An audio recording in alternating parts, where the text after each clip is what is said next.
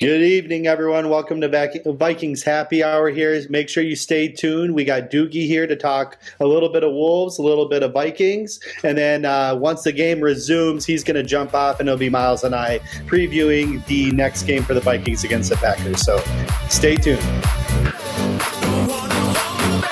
Welcome to Vikings Happy Hour, where we mix our favorite beverage and talk of your Minnesota Vikings. Good evening, everyone. Welcome to Vikings Happy Hour. We got a special guest on tonight, the one, the only Doogie. How you doing, Doogs? I'm doing all right. There's nothing special about me. Trust me. Just ask my wife. She'll tell you. I am as average as it gets, but I appreciate you guys having me back. Yeah, well, I think you have a lot of fans in this city. You provide a lot of great content, very engaging on Twitter. I think uh, most of us uh, common fans are very uh, appreciative of what you do for Minnesota sports and, and the fan fandom here in town. So, uh, Miles, how are we kind. doing today? Thank you. Absolutely. Yeah, no, I'm doing well. I'm doing well. It's always great to have Doogie on. I'm, I'm glad to be able to join tonight because I'm normally on Tuesdays, so my show's on Tuesday. So to be on with you guys. It's um, I'm excited. Yeah, absolutely. It's always a treat to have Miles on the show as well. My normal co-host Matt couldn't make it tonight, so uh, thank you, Miles, for filling in. I really appreciate it. Um, Doogie, you know, I know we got you for a short amount of time. You got a lot of work to do with the Wolves game on and all this Viking stuff that's happening. So I want to just dive in right away if we could. Um, obviously is a Vikings show, but I'd be remiss not to talk a little Wolves, just given I know you're pretty well in tune with them. And there's a lot happening right now with them. I know they're on kind of a rough patch right now in terms of, uh, you know, at least our expectations as fans. Uh, but there's some interesting content that I'd like to at least talk about, and I'm sure Miles would as well. Um, first on the docket here is just trades, right? Obviously, we started this season off kind of hot, right? We had a couple game win streak, and then that love, you know, that that momentum died down. We're on a what I think we're losing four of the last five right now, um, and and the team isn't seem to gel well right now. Are there any? I know there there was high expectations. So is there any sort of trade rumors going on? I know the big one was Simmons all summer long, um, and even into the season with him not playing um, as well as you know we've heard Miles Turner, we've heard you know a variety of. Uh, I think we're playing against them tonight. Um, um, Bagley, my uh, uh, Bagley. Is there anything going on right now in the trade front that you're hearing? Yeah, well, I can tell you, Ryan. I talked to a league executive. He's in the front office of an Eastern Conference team, a logical trade partner for the Wolves. I had a nice conversation with this individual earlier this week he said uh, they have not had any dialogue with the Wolves. I can tell you, Sachin Gupta, the new Wolves boss, would still love to get his hands on Ben Simmons. Nothing has changed on that front, but nothing has changed from Philadelphia's standpoint either. You know, in terms of them not having interest in D'Angelo Russell, Malik Beasley, you know, who the Wolves are willing to offer up. Anthony Edwards off limits, Karl-Anthony Towns off limits. You know, in terms of Sacramento, I've not heard buzz on Marvin Bagley. I don't think there's interest there. Miles Turner, sure, but at this point, I think Indiana still wants to see what they have. A lot of teams really want to see what they have for a good 20 ish games. Now, there are certain teams, right? Detroit, Houston, a few others. They know, you know, at best, they're winning what, 20 games, 21 games, 22 games. But a team like Indiana, after giving Rick Carlisle four years, about $30 million for him to come back to a franchise he coached a really long time ago. They want to see what they have with this core. But can I tell you that there are fans of Miles Turner here in Minnesota? 100%. And I can tell you, Sachin Gupta has been on the phone a bunch now, more so with executives that he doesn't have a good relationship with. Like he's really tight with Rafael Stone in Houston. He's really tight with Daryl Morey in Philadelphia. Now, Daryl knows where Sachin stands on Ben Simmons, but the point is, it's not like Sachin needs to reach out to those individuals, you know, a bunch. I mean, he's reaching out to some front offices where he just doesn't have those relationships. I imagine Ryan when you know things ramp up is December 15th when when guys who signed in the summer are trade eligible. So I think December 15th, about a month from now, is a date to circle But I can't promise you, Sachin Gupta is going to try to be active. He is well aware this is the smallest roster in the NBA. I mean, just even today in the first half, Sacramento double digit offensive rebounds. I promise Gupta is well aware of, of the warts that the roster has. Absolutely. Yes. And and one of those warts, it seems like at least, is there's been some uh, at least rumors that Towns is super unhappy right now. Uh, again, I don't know if there's any truth to those rumors, uh, but you you have some talking heads at ESPN and whatnot talking about how he's unhappy, doesn't like taking a backseat to Anthony Edwards. Is there any truth to any of those any of those rumors? There's truth well, to all I mean, rumors, Ryan. Always a little bit of truth in some of that stuff, right? I mean, there's always when some of that fire gets out there, especially with some of the national talking heads. I mean, I can tell you Uh, that cat over the summer had a conversation with somebody, well, somebody that used to be the Wolves organization, somebody he has a tight relationship with, you know, more so just wondering about his future, you know, just wondering if he can win long term here. Now, that being said, I am positive Cat is being genuine when he says he is forever indebted to the Saunders family. That way back when the late Flip Saunders could have gone with Jahlil Okafor with the number one overall pick. He decided late to switch that stance, decided to take Karl-Anthony Towns.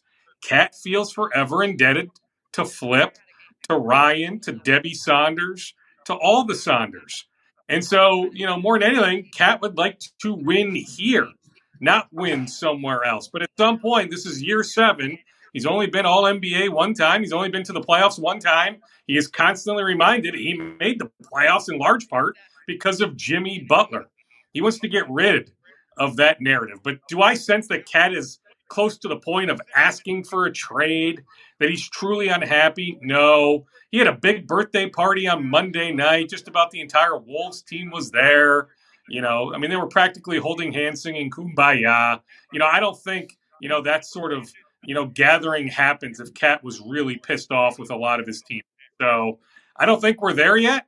But if they keep losing games in a year where there are, you know, relatively high expectations, heck, for them, the bar is so low.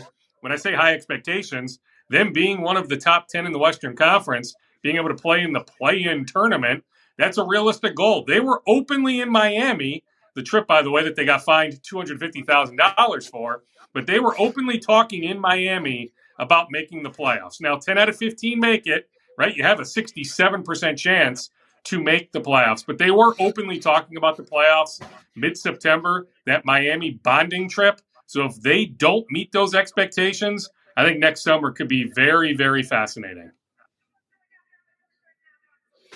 Very interesting. Very interesting. I see the I see the chat lighting up. They're not loving the T- Timberwolves talk, of course, as a Vikings show. Uh, let's transition over uh, to the to the Vikings here. Um, first question I wanted to ask is obviously the last time we spoke with you on this show you had mentioned that the expectations are very high. Like it's obviously high for this fan base hopefully all the time right? Um, but internally especially amongst the brass it was extremely high.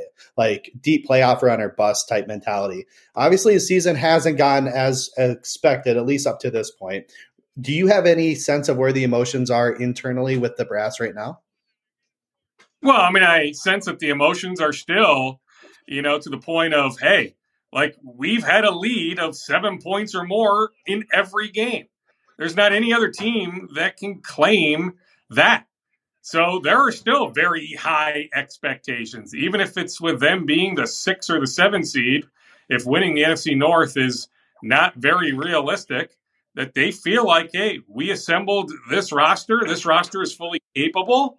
And hey, we can still make a run deep into January. So I don't think they've come off that line of thinking. Now, it's entirely possible they're not one of the seven playoff teams in the NFC. I think November 28th will go a long way in determining their fate. You know, can they win in San Francisco? Now, the Vikings have been better on the road than at home, but I just think that November 28th game, a week from Sunday, as big as Sunday is, you know, and I'm looking forward, trust me, I always look forward to when the Packers come here, when the Vikings go to Lambeau Field. But I just think that November 28th game in Santa Clara against the 49ers is going to go a long way in determining whether the Vikings make the playoffs. But I'm positive the Wilfs still feel like this roster is fully capable of making a deep run in January. Awesome. Miles? Yeah, I was I was going to ask about um, Adam Thielen. So this is kind of a not. I don't want to bring up the negative because they did win on Sunday and they had, they had an impressive win. But Adam Thielen is someone I've kept an eye on throughout the season, just because you know we saw the Diggs fall in 2019. I've been kind of seeing some trends and some like things with Adam Thielen as the season's gone on that maybe could fly under the radar because he's not the kind of guy that wants to bring that kind of attention on himself. But I'm not saying that there's any rumblings of anything of like Adam Thielen wanting out of Minnesota. I mean, he's a Minnesota kid, but like, I you could like tell there's frustration there. Even even on Sunday, I know they won, but like he wasn't a big part of the the success on Sunday. Not that he didn't have a uh, he didn't play a role, but are you saying anything or hearing anything on that front, Doogie? That like there might be some frustrations there, and maybe who well, the, I mean, who he has the frustrations yeah, with. Frustrations, Miles, for for a while. I mean, predating even even this season. But yeah, this season, yeah, I, there's I think there's some frustration. You know, I mean, I found it pretty fascinating today when when Adam. Now it might have been his passive way of saying it, but you know, Adam was relatively frontal. End of his media availability late this morning saying, hey, like that recipe of, of how we won Sunday in Los Angeles, that aggressive nature, nature that that needs to carry over. And so I think there's been times where Adam feels like he hasn't gotten enough targets, that Justin Jefferson hasn't gotten enough targets. You know, so yeah, I think there's something to be said about that. But I think he knows how to channel uh, some of that frustration. Yeah. And yeah, publicly, he's always going to be a team first guy. You're not going to find Adam Thielen saying anything, you know, in a selfish manner. You're just not. I mean, he's a really smart guy. He knows how to pick and choose his words very carefully. But yeah, do I think there's some frustration there, Miles? 100%. Yeah, I think uh, I think Vikings Twitter kind of went into a frenzy this um, afternoon when uh, there's talk that uh, you know maybe we had a bunch of COVID situations ha- popping up, uh, false positives, real positives. I'm not quite sure. Any? Can you shed any light on on any of that information? I know we were kind of talking about a pre-show, but I'm sure our fans would love to hear. Yeah, yeah, absolutely. For the audience, yeah, 100. percent I can. Yeah, so I mean, I'm told that Brian O'Neill tested positive uh, this morning, but then tested negative a couple hours later. He was held out of practice. He'll undergo another test tomorrow. So we'll wait and see what that test says. But there is a level of confidence that the original test was a false positive. Same with DJ Wonnum. I am waiting to hear back on Mackensie Alexander and Chris Herndon. I can tell you from a couple different sources I was told, you know, many hours ago that there were four false positives. But I can't tell you with 100% certainty because I'm waiting for more information whether the other two are Alexander and Herndon. But looking at the injury report for today, with those two guys listed as non participants, non injury related, you know, I'm connecting some logical dots. But I can tell you, I'm told on Wonnum and O'Neill, both tested positive, then tested negative. So we'll have to just wait and see what the testing shows us tomorrow. Yeah, I mean that's, that's hey, good news, I, I, guess. Yeah, go ahead, Miles. I was just going to ask about uh, the offensive line, Doogie. So Mike Zimmer talked about might have been yesterday or today, I can't remember. About uh, he was asked about uh, Garrett Bradbury coming back and how Mason Cole's been playing.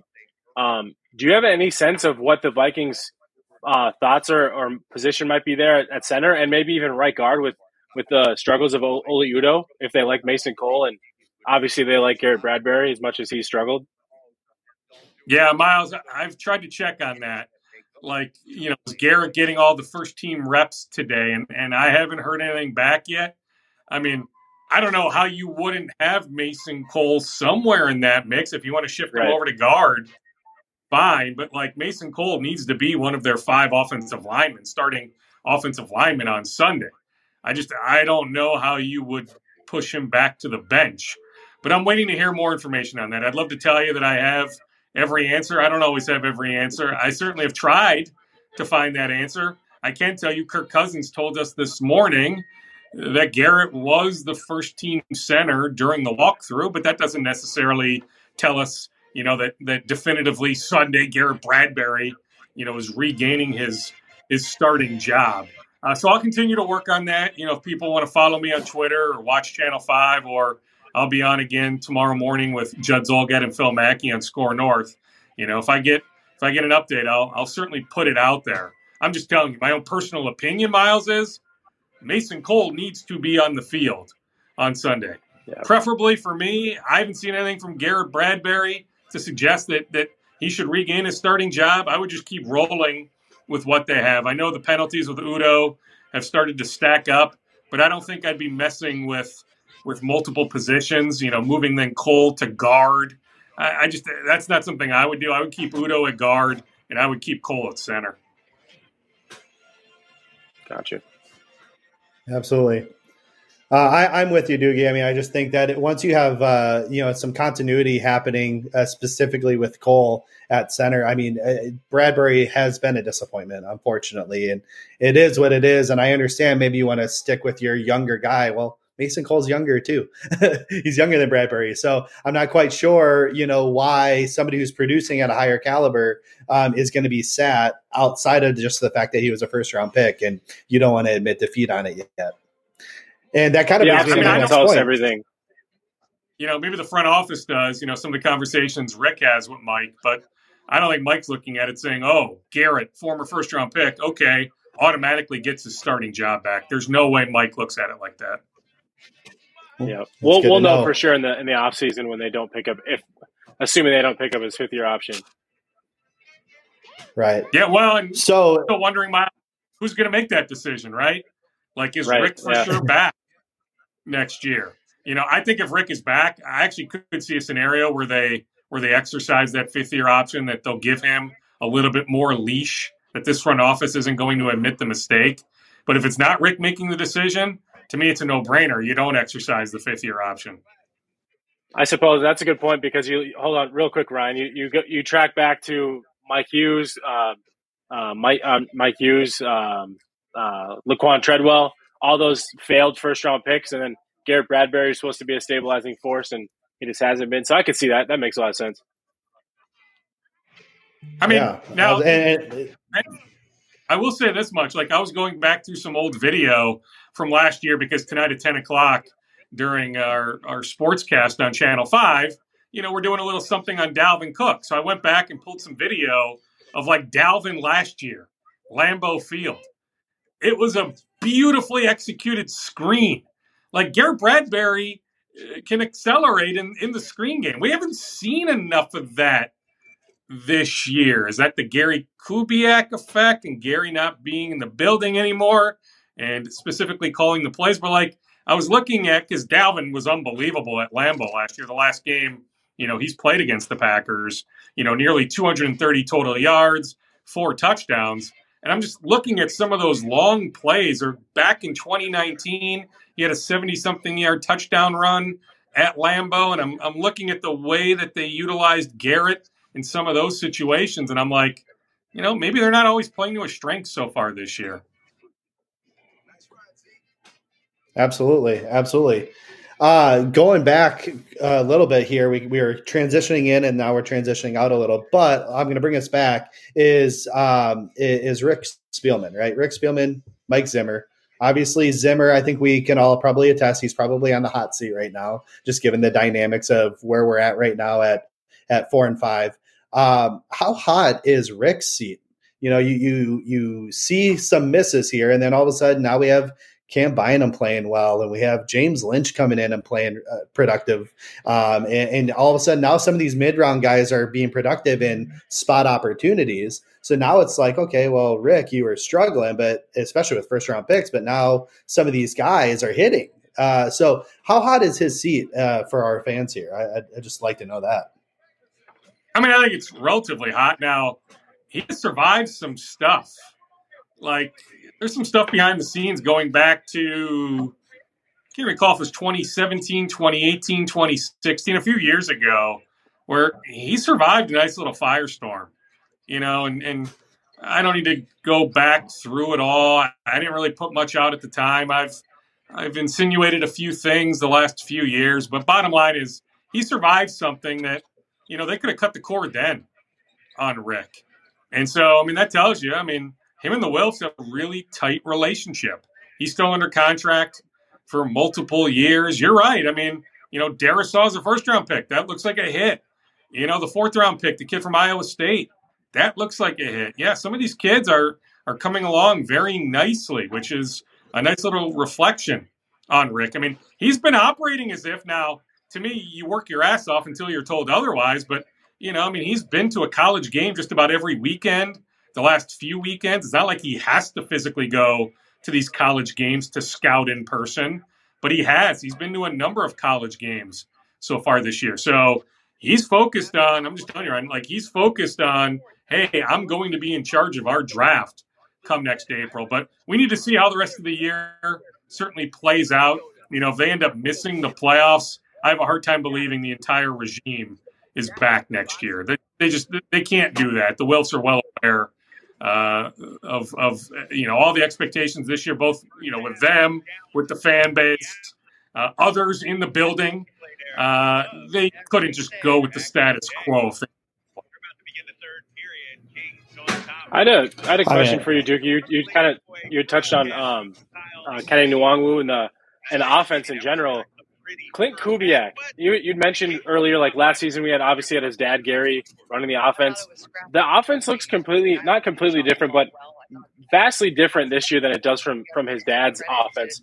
I do you know any insight into like does Klint view that as like needing to try to be different than his dad so that he can create his own path? Do like any ideas into why Klint decided to go a different route and what the offense should be, the direction the offense should go rather than the explosive play action offense that we saw from Gary in, in 2020? Yeah, I mean, it's a very interesting question. I, was, I will tell you, Andrew Janocko, the quarterback's coach, he's been more involved uh, in recent weeks. You know, specifically, you know, my sense is last week. I had a couple people tell me that.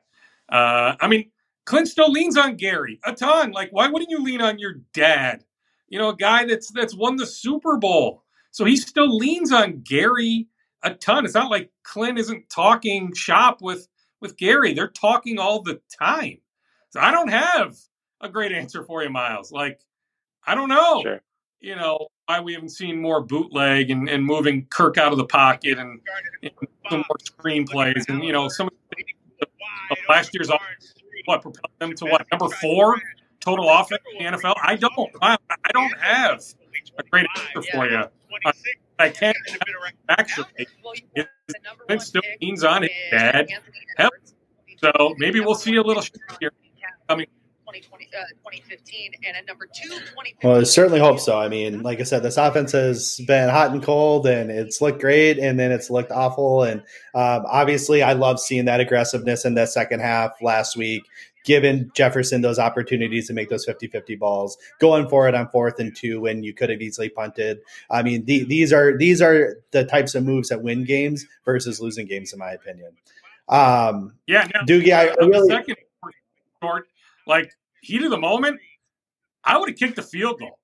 Now it's possible Greg Joseph makes the field goal, you go up ten, you end up winning the game. But like heat of the moment, my first thought, my first guess was I'm putting Greg Joseph on the field. I'm taking the field goal, but against the worst ranked run defense in the NFL, I suppose good call. Give the ball to 33 and let him get you three yards there and, and wrap up the game that way.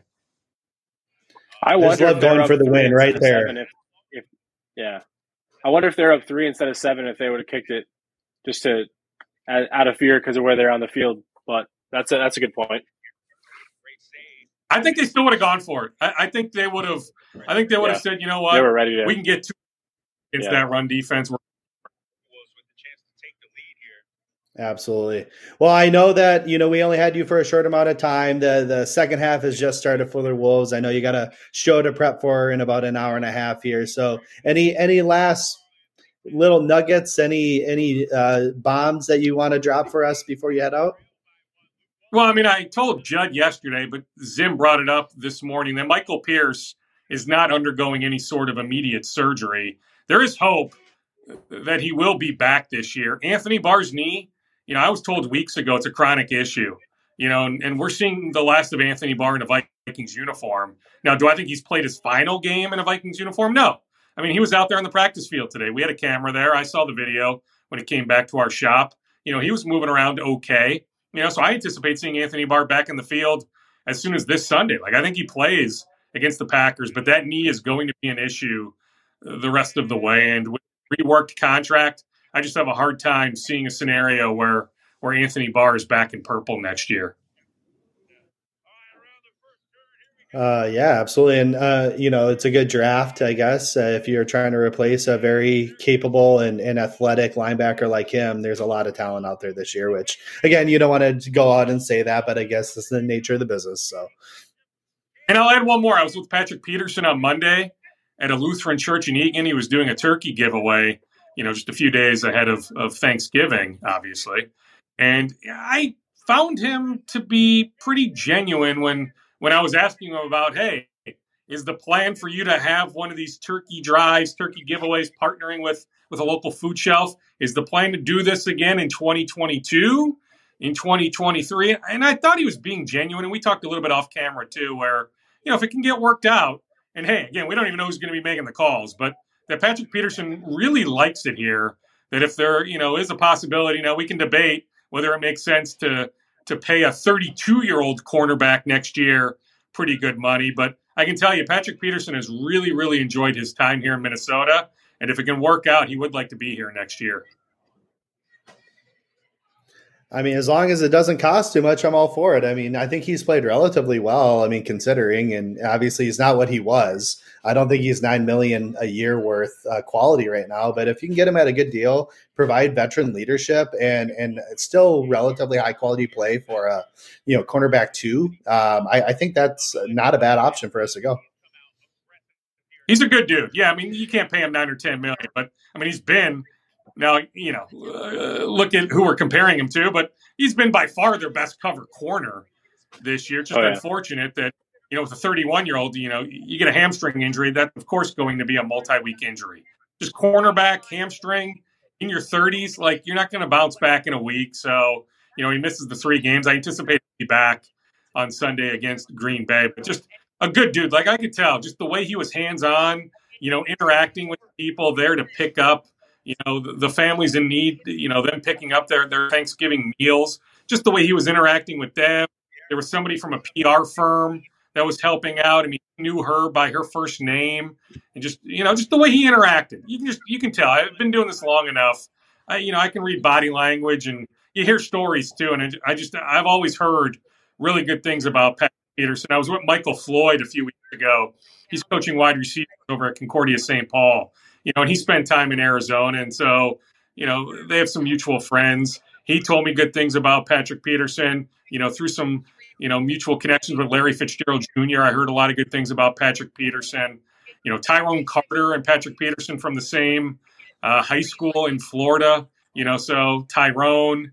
Uh, so just you know, when when the Vikings signed him, I just I had heard just a bunch of good things, and so to hear all those things many months ago, seeing those things come to fruition, you know, talk turning into action. Really cool to see. So I just, you know, I know he's a really good dude.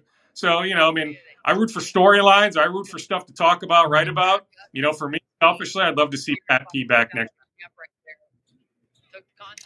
That's fantastic. That's great. That's good to hear. It's it's always good to see those uh, players living up to the hype of of being a good person, like you're hearing from you know sources or whatnot. So I, I love to hear that. Well, again, I, I appreciate your time, Doogie. I, you know, I, I never claim to be an expert. I just I lean on, you know, I mean, doing this 25 years now in town, you end up, you know, stumbling into a lot of people, you know, developing relationships, and so I lean on the experts. Like I don't claim to be an expert. You won't hear me talk very often about, you know, X's and O's and you know, scheme this and you know, uh, you know, the all 22 that. I mean, that's just not my area of expertise. I'll lean on others who can give me good information. And so, yeah, on, on Peterson, it was all just A plus. That's awesome. Love it. Love to hear it. And again, if he's half as good of a man as you are, uh, he's got to be a pretty great guy. so, again, I really appreciate your time, Doogie. It's it's uh, always a pleasure having you on. I would love to get you back on near the end, if or even right after the season, uh, to kind of get your takeaways from you know the the season and how it progressed from now till then. So, uh, you're welcome anytime you want. Uh, but you know, whenever you can fit us in, we we greatly appreciate it. Yeah, no problem, Ryan. Yeah, I mean, guys go every Wednesday. You know, pencil me in for December 15th or December 22nd. Let's do it again in a month. And, and please don't overrate me. I promise. You talk to my wife, you talk to uh, they will not tell you that I'm any sort of, you know, star or whatever terminology you use. So I promise, please don't. I hope Matt's okay too. Uh, I was corresponding with Matt via via Twitter direct message. I hope everything's okay in his world. Yeah, you know, I haven't heard much from him, but I'm I'm sure things are okay. Um, you know, he typically does actually message Miles and I um, often when there is something of of worry. So I, I hopefully hopefully everything's good. Good. All right, boys. Well, Have a good rest of your show, and we'll connect here in a in a few weeks. All right. Thanks, thanks so much, dude. Okay, take it easy, gentlemen. See ya.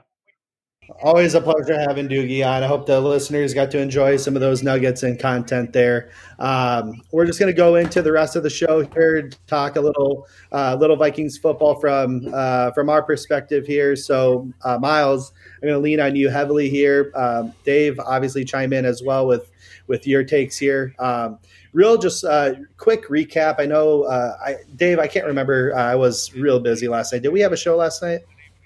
No, we did not. We have been 0 4 so, this week. Um, so we're the first show. We're the first show yes. of the week. So, yep. Um, so for, to all our faithful listeners, because I know Mary, I know you know G Max always here, Joseph's always here. You know, I see Justin in the comments. I've seen him here quite a bit. Um, you know, they, are used to hearing all of this content and all these takes already. Um, so we actually get a fresh start on this show this week. so Miles. Could you give me a, a, recap of just this weekend, this last weekend? What are some of the positive takes away, takeaways? Was this an impressive win? Uh, give me some insights here. Yeah, I, I think to start, I, I, I view it as an impressive win. I say that because two things. I think the Vikings went into the game went into, went into this game knowing that they wanted to have an explosive offense, and I think having that mindset and then following through with that mindset from a coordinator, head coach, and quarterback standpoint, that that's that's where you're going to win football games. And so um, to see them follow through with that was was was great to see. The other part to me though, um, the Vikings matched up a lot better against the Chargers than I think I originally thought. I, again, looking back at like the way we run our the Vikings run their offense, specifically on offense, um, the Ram the, the Rams, the Chargers, just like with Brandon Staley, like he was with the Rams, they like they're okay giving up a little bit on the ground because their plan is to make sure that they don't give up much in the air. Well, they gave up much and they gave up quite a bit in the air to go with the Vikings' continuous and consistent success on the ground. So a little bit of um, a little bit of uh, yeah um, a little bit of that game plan and and the overall like matchup from that standpoint was a really good fit for the Vikings against a, a good young Chargers team. So um, and then the one point I've heard a lot of people say across um, you know, Vikings Twitter and and you know different uh, sh- podcasts and, and and beat reporters and things is Mike Zimmer out out coached and out schemed and out outwitted Brandon Staley and going into it. I'm not saying Zimmer shouldn't have or shouldn't have been expected to do that, but everything we've heard from Brandon Staley leading up to the game was how much of a forward thinker he is, how much of like he leans into the analytics and leans into being aggressive. He did the opposite. He kind of pulled a Mike Zimmer this week consist at least from what we've seen from Mike Zimmer this year is he pulled a lot more of the um, lean back and kind of expect my defense to, to bail me out a little bit more rather than my offense, and he didn't he didn't he wasn't as aggressive, didn't go for um, you know fourth downs, some of those things the way you would typically at least what we've seen the Chargers do even earlier in the year. So um, I thought Zimmer did a great job. Um, saying we need to win it. Besides just this being a must-win game, Zim went into it saying we're going to go all out and and we're going to put our foot put the foot to the throats of the of the Chargers, and they did that. And and that last drive specifically on offense really really showed that. They definitely were aggressive, more aggressive, and we need to see more of that this week. Well, they got their best player involved. I mean, when you get JJ involved, Justin Jefferson involved, that's when you're going to be successful. So, um, you know, Adam Thielen did his thing. He had a lot of hit a few good plays as well, and Dalvin Cook was solid on the ground. Um, but it was it was Justin Jefferson. It was the Justin Jefferson show, and um, Kirk hmm. Kirk threw a lot of really good passes and and decided on in key situations because the the one thing that you you haven't seen from this Vikings offense either is them converting or even attempting to convert the second or third and, and medium to longs.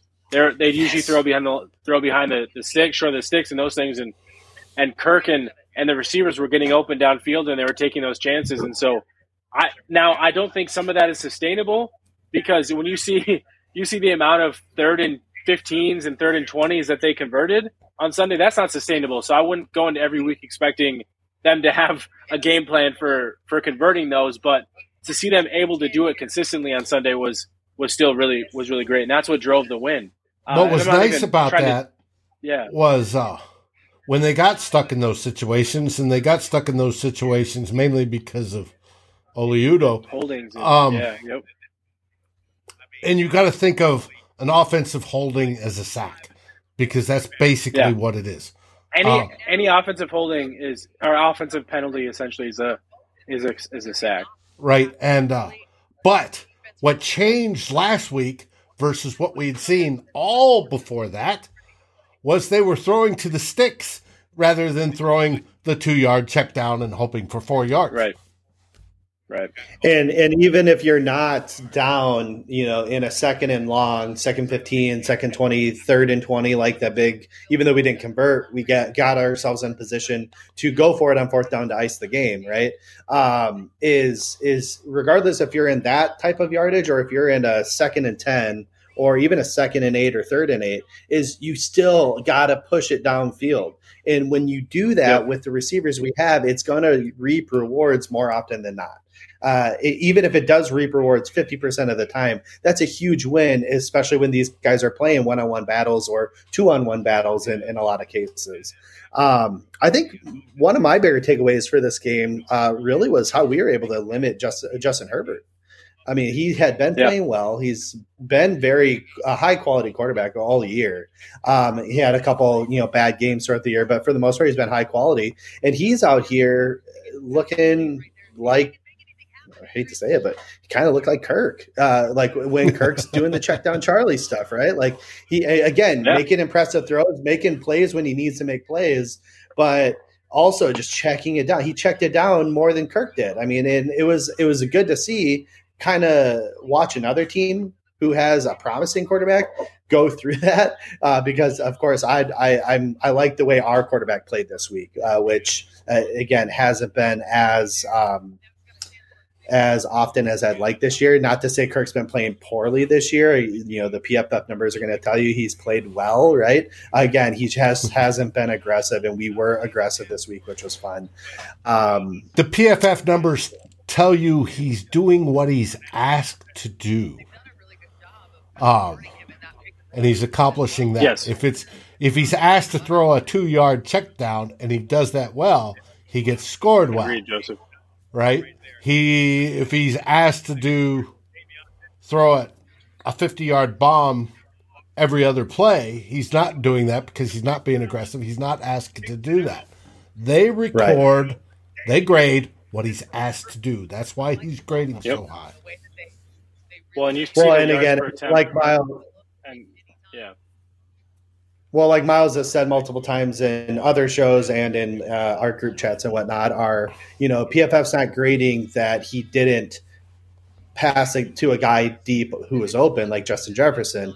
They're grading on okay, did he complete the pass? And did it go for positive yards, negative yards, whatever. It's a it's a plus, neutral, minus type grade, and he's not going to go negative because he completed a pass in the flat for three yards versus uh, passing att- attempting a pass twenty five yards on the field to Justin Jefferson, who's likely open, right, or could you know have a one on one opportunity. But I digress. Um, real, real quick, Miles, would you consider this an impressive win? Yeah, I start. That's why. That's why I started off uh, my comment. I thought it was an impressive win because there's. I, I, felt that they had commanded the game, even though the game was close. You, at least for me, I don't know how everybody else is feeling. I normally don't feel this way with Vikings games, but like especially this year, I felt comfortable on Sunday. It just kind of felt like they had a little bit of control. Yes, yes, they almost gave it away at the end. Like, let's say they don't convert on that fourth down, maybe the the Chargers get a chance to tie that game up. Whatever, it doesn't even matter.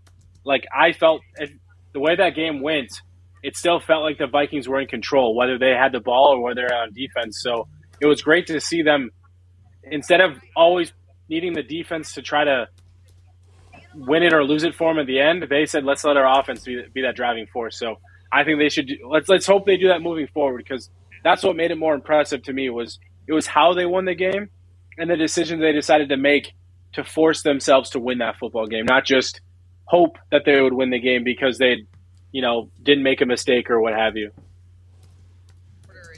Absolutely, I couldn't couldn't agree more. Um, very good. Let's get to this week. I know it's a big week. Uh, we're playing the Packers. What what are your keys to victory? Yeah, I mean, so it'll be a little bit of a different dynamic for the Vikings defensively because obviously you got Aaron Rodgers, who's apparently got a hurt toe.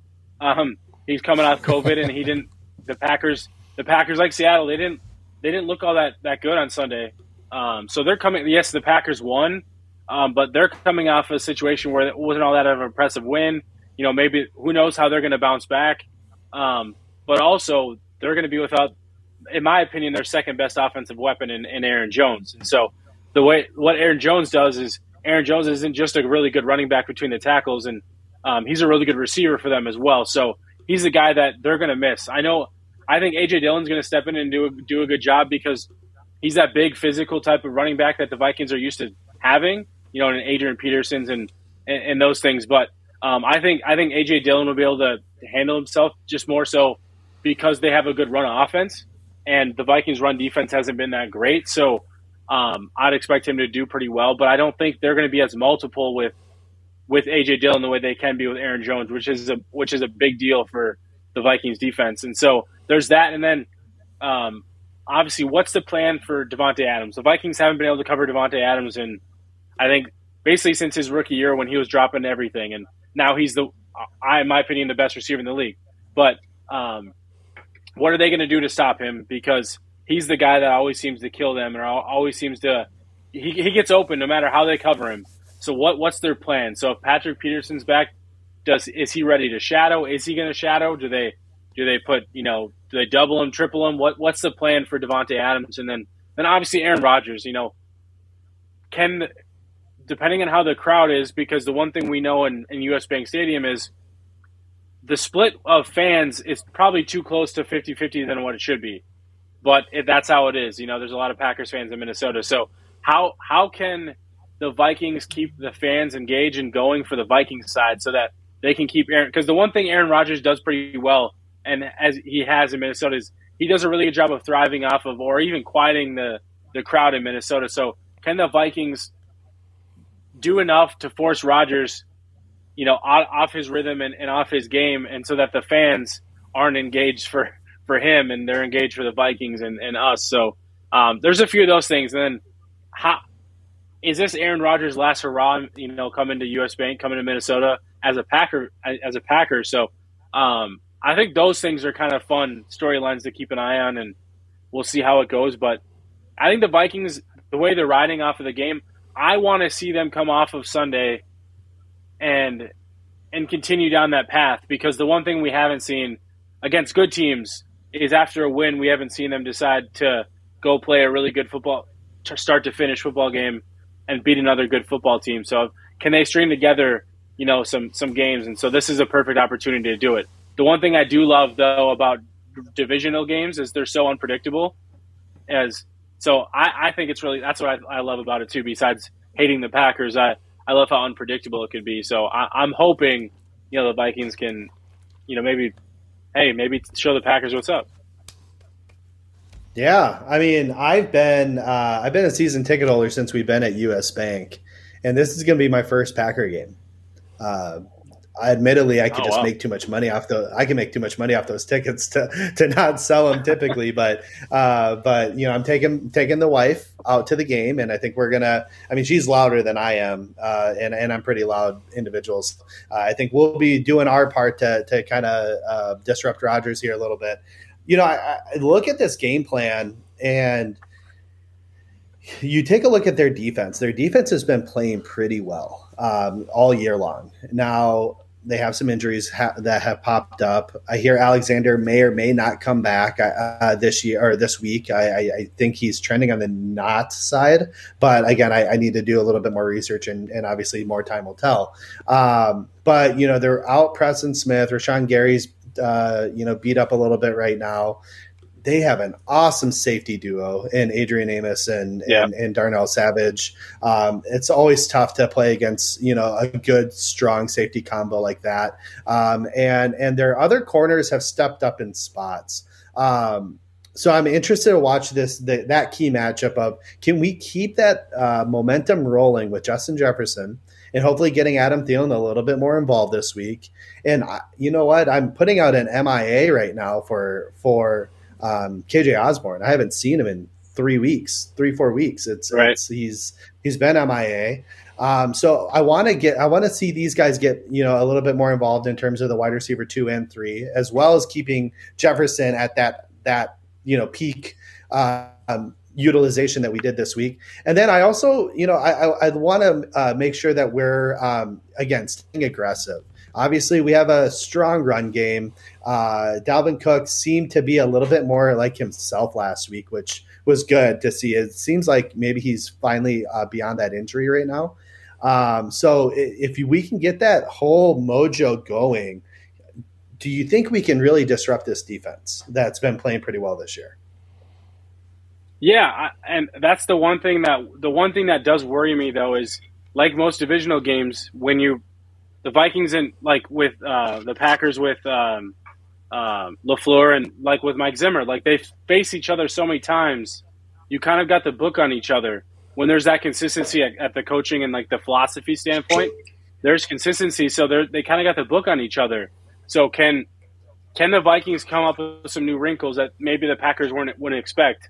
Same way that you would expect the Packers to do the same to the Vikings. Can they are they going to come up with some wrinkles on their defense that the Vikings haven't seen. So, um, and then you flip that, you know, can the Vikings defense come up with something that Rodgers hasn't seen? So, um, you know, that's the hope. Like you, you want to find new wrinkles, but you want to find them at the right times. You want to, you want to start creating a little bit more of that, um, that level of uncertainty as as you prepare. So, that, that that's the hope. Well, Mike Zimmer is one and three versus Matt LaFleur. Lafleur. Mm-hmm. So he hasn't got the best of him. It was that game in, up in Green Bay last year that he got the best of him in the 40 mile an hour winds. Let's hope. Now, heads up, uh, what is it? Uh, Cousins is 3 3 and 1 when playing the Packers from the Vikings. So there's a possibility they could they could figure well, so each then, other so out. So then Zim's 3 3 and 1. Well, well, which should be. Uh, it's yeah, but I don't think Lafleur. This is Lafleur's only been there the last couple. Yeah, years. yeah. So yeah, um, this is his third year. The um, but they do have some injuries out on that defense, and that defense has been good this year. That's what's surprising for Green Bay is the defense has been that good, and uh, they put a lot of resources into it. Um, but hopefully you got Whitney Mercilus out, you know, Rashan Gary out. Uh, and I'm trying to remember who else out was possible on the defense, but it they have an opportunity this Sunday, and they need to take this opportunity by, you know, grab the reins and drive it down Green Bay's throat to to establish that hey, we're here for this season. Absolutely. So I, I couldn't agree more. And how dare you? I, that's fantastic. That would be fantastic if that actually happens. Uh, well, you know what? I, I have one more thing to talk about, but you know we're getting late into the show. Uh, how dare you brings up predictions. So why don't we hit up lightning round right now? Uh, we'll, we'll, go some over under buy sell headline and head into prediction from there. So Dave, can you cue the music? Yes, I can.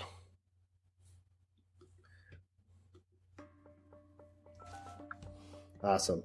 Love it. All right. So um, we're just going to go into over under right away here. Um, I'm going to actually start with Dave just because I want Dave to get a specific question. I'm just going to go every other here. so, Dave, Um, over the over over this season, Aaron Rodgers is averaging about 241 pass yards per game.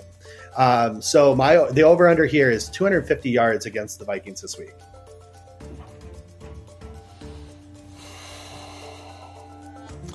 I would. My inclination is over, but I'm trying to think of who we have rushing him up the middle. We got both linebackers because I expect uh,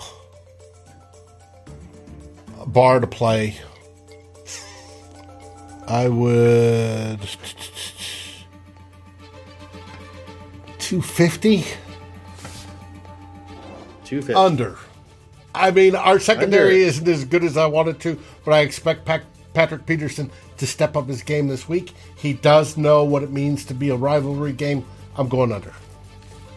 Love it. Love to hear it. All right, Miles. AJ Dillon. Uh, I think he put up 122 all-purpose yards last week. Uh, between him and uh, Aaron Jones, they're kind of averaging about 160 total yards per game. Um, but since uh, he's going to cede some carries to Patrick Taylor, I think is his name. Um, AJ Dillon, 125 total yards over under. Um, that's a tough one. I, I don't know what Dillon's going to be like as a full time starter. I'm going to say under, um, but I think it's going to be closer than, than it should be, and I'd like to be. Sure. So you guys are both taking the under, meaning we're holding this offense because we're holding the the offense, uh, passing I, offense to under. I would have taken. I would have taken. I would have taken the over for the passing, but that that's just me. Hey, hey, you didn't get to choose though. You didn't get to choose. You're right. You're right. You got to remember, we also have the fans in the stands. I know it it turns a lot of it turns green, but our fans are loud and they do mess with Aaron Rodgers' head. Let's do it. Let's do it. Um, all right, uh, Dave. Viking sacks. We've averaged 1.5 sacks over the last four games against them. So I'm going to leave it right at that number. Do we get uh, over under 1.5? Over because we're averaging more sacks per game than that right now. Okay, I love the quick deci- the decisiveness.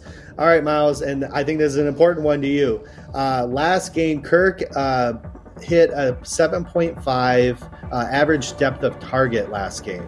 His average for the year has been 6.8. Over or under seven for his average depth of target. I'm gonna say under. That's the so that that's where I need to see a little bit more of a sample size from Kirk, from, from a consistency consistency standpoint. Him and Klint on on that. So I'm gonna say under. Under. Okay, so we basically are going to have a defensive slugfest. That's kind of what you guys are thinking here a little bit. I love to hear it. I, lo- I mean, if it leads to a win, I don't really care how we get it. So, all right, Right, buy sell right. here. Um, Miles, I'll let you roll with this one first. Um, buy sell. AJ Dillon being a legitimate starter.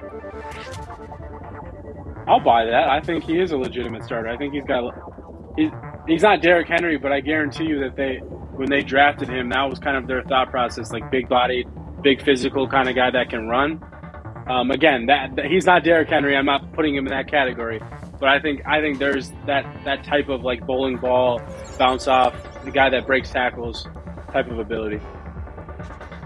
Awesome. So they'll have a uh, tough decision. Well, probably not that tough of a decision, but they got him for two more years under contract. Aaron Jones just signed a big deal, so they'll have a two-headed monster for a little while here yet, at least. Um, Mhm. Dave, buy, sell Cam Bynum. Oh, without a doubt, buy.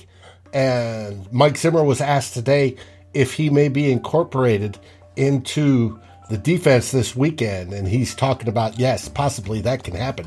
There's a lot of things he's he likes about Cam Bynum. He also said there are special things that um, Harrison does. I think they can combine it. You could see a big nickel type deal, or you could see a dime.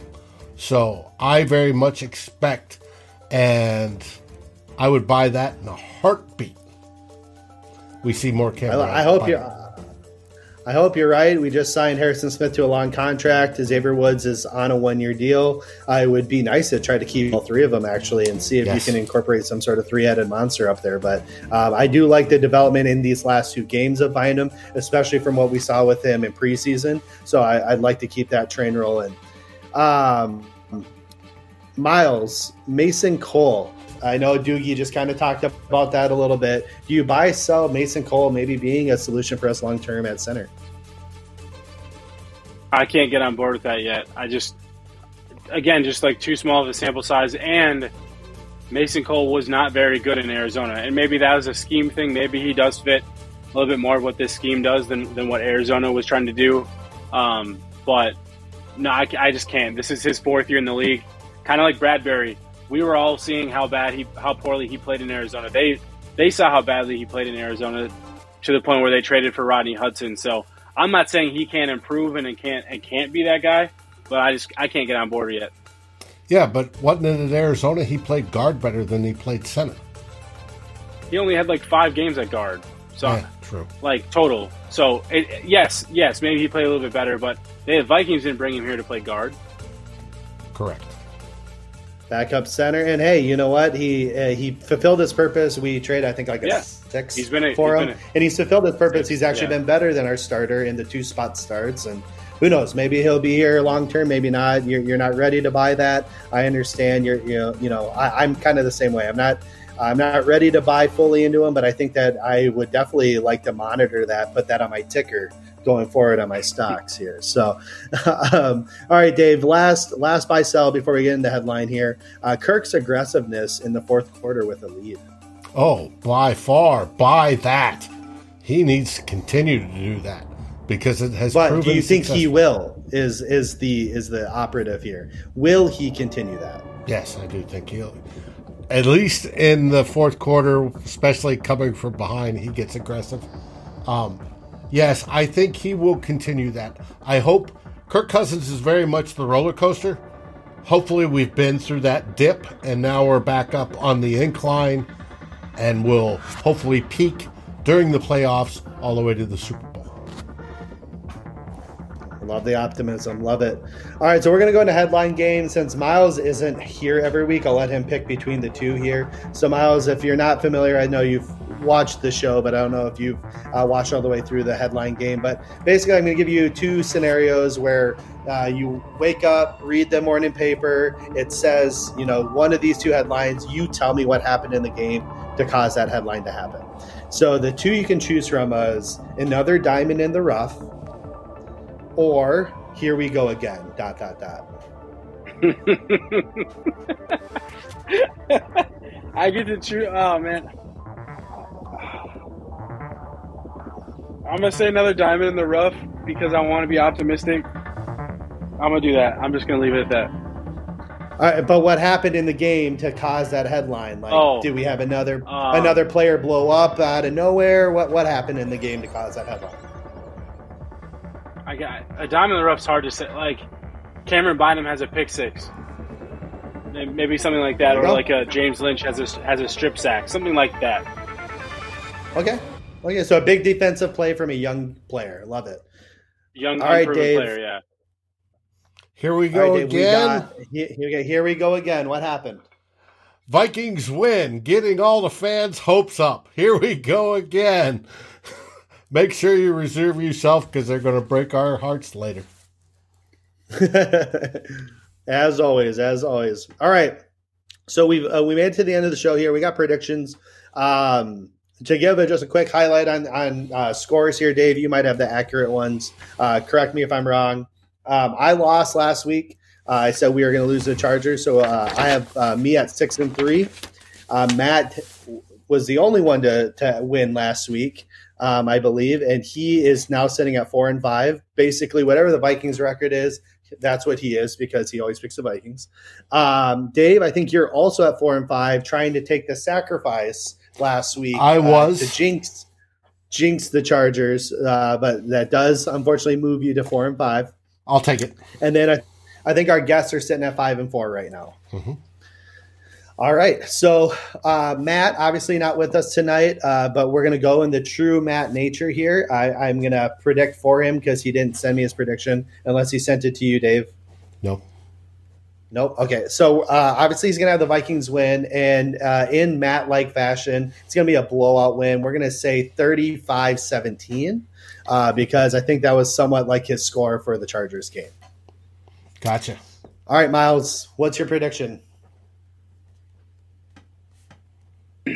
Um, I'm going to go 24 20 Vikings. Boo. Ooh, I like it. Four point win the for the purple at home. I got it. I got to keep the optimistic train rolling. Love it. Dave, what do we got? Uh, I am going Vikings. Um, I do think they keep this rolling. I think they keep the offense pumping. Uh, figure 31, say 24 Vikings. 31 24, seven point win for the purple from Dave. Ah, man. Well, typically like to be a realistic on this show. I don't always like you mean negative. Go ahead. negative. No, I just realistic. But you know what? They showed me quite a bit last week. Um, I, I am unfortunately, uh, or not unfortunately, unlike Miles, I, I'm not hundred percent sold into the AJ Dillon train. Um, I think he's a quality back, but I don't think he's what Aaron Jones can bring to that offense. They don't have a secondary back to provide Aaron Jones like abilities. Um, in, in, uh, with Kylan Hill also that's under the IR. All I, that's all things I said earlier. I said AJ Dillon won't be able to yeah, those. You, but but you but you did say that you buy him to be a long term starter. Is all I was trying to say. I don't yeah, buy him to be anything be. more than a change of pace. Uh, uh, you know, bulldozer is all I kind of see him as is a long term career trajectory, and and I hope he's more. I mean, not for the uh, Packers, but I, I, never want any player to just be bad in the league, right? Uh, I, I, want everyone to have success, just not on that team. Um, with all that being said, I think that our defense is going to disrupt Rodgers just enough for us to squeak out a win here. I'm going to say 20 to 17. Ooh. Low, sc- low, low scoring game. Viking Vikings win. Hey, I want to let y'all know I pinned how dare you's post. Um, he says Zimmer will be drenched in Gatorade at the end of the game. Ooh, Ooh that's a good prediction. That's a good prediction. Uh, you know, shout out to all the fans that are, you know, all the the the uh, viewers here that are watching today. Uh, Joseph, I know you mentioned a couple things that I needed to touch base on yes, the, our Oklahoma's kicker is usually really great. He completely shit the bed this last week. Um, so yes, we we must have passed. I must have passed the kicking woes from the Vikings over to them uh, during that game. Uh, also, yes, I will be at the stadium on uh, Sunday morning. Uh, I think I'm going to get there nice and early. Wife and I got a, a wedding, so we're going to stay overnight in a hotel. Uh, get up and tailgate nice and early with some friends. Uh, we're going to have a great time. So we're going to be there. Um, you know, uh, how dare you? You know, a couple just solid comments throughout the night. Much appreciated. Mary, as always, I appreciate you, all the optimism you bring to the show. Justin, you know, fantastic, uh, you know, uh, interactions here tonight. I think you provided a lot of great content to the chat room. Appreciate you joining and listening in, and all the rest of you. Uh, really appreciate everyone joining in and making sure that you, uh, you know, you're the lifeblood, the lifeline of what this show is, and we we stay on for you guys. So we really appreciate you joining in each and every week hopefully you tune in. I think tomorrow night, Thursday night, for uh, at halftime of the Thursday night game. Nope, no, unfortunately not. Uh, not. Eric Thompson okay. has a procedure he's getting done, something about a lobotomy or something like that. Um, and he will not be there, so there will be no Viking hot takes this week. However, as usual, I've already got the notes. Darren and I will be talking Saturday for two old bloggers as we break down the numbers and exactly how this game should go and how the Vikings will pull off a victory come Sunday. Baby, it's Packers week. And, and honestly, guys, uh, real quick, Dave, before I, I'm going to cut you off real quick. If you mm-hmm. haven't watched Two Old Bloggers on Saturday afternoon, you have to check it out. I've been watching it a little bit more now uh, over the last couple weeks. Graphics are fantastic. Dave goes into his full bag of tricks to make some really great content on the show. Uh, they have a lot of great insights. You definitely got to check it out. I know Saturday afternoons, tough time. You got family, you got stuff. Throw on your headphones and j- even just listen in. I mean, it's really Four a great show. Central. I think you guys will enjoy it. Four o'clock Central. Um, and then, of course, we'll be uh, you know on right after the game as well as you mm-hmm. typically are with the myriad of different people we have for the final score. Uh, first and uh, the very first uh, after game content out there for the fans. Uh, so make sure you check into that before you go into the Vikings fan line to either congratulate or ask for Mike Zimmer said. Um, think that's all. So you know, Dave, do we always say? Skol! Thank you for watching or listening. As always, if you like, subscribe, and ring the bell for notifications. And if you're listening to the podcast, please rate us on your favorite aggregator. Skol, everybody.